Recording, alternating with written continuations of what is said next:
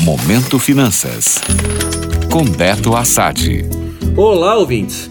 Todos sabemos que as contas do governo federal estão passando por maus bocados nos últimos tempos.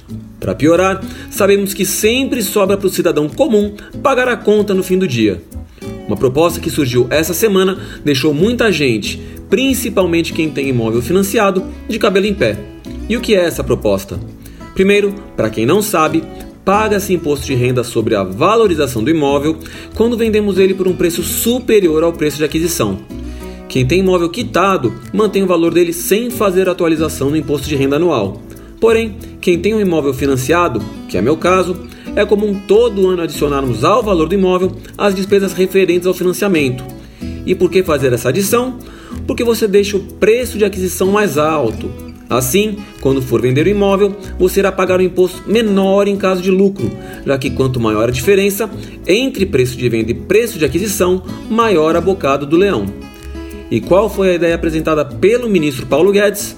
Ele quer autorizar a atualização pelo preço de mercado e cobrança de uma taxa sobre a valorização de imóveis declarados no IR. Hoje não se pode atualizar o valor do imóvel pelo preço de mercado, apenas da maneira que mencionei. E o que o ministro da Economia quer é aumentar a arrecadação no curto prazo, cobrando uma taxa entre 4% e 5% nessa valorização. Para quem já tem o imóvel quitado há um bom tempo, pode ser um bom negócio, pois escaparia de uma alíquota que varia entre 15% e 22,5%.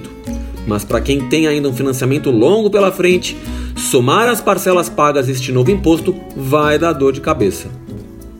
Portanto, fiquem atentos a essa possível mudança. Gostou? Para saber mais sobre o mercado financeiro, acesse meu Instagram, beto.assad. Até a próxima!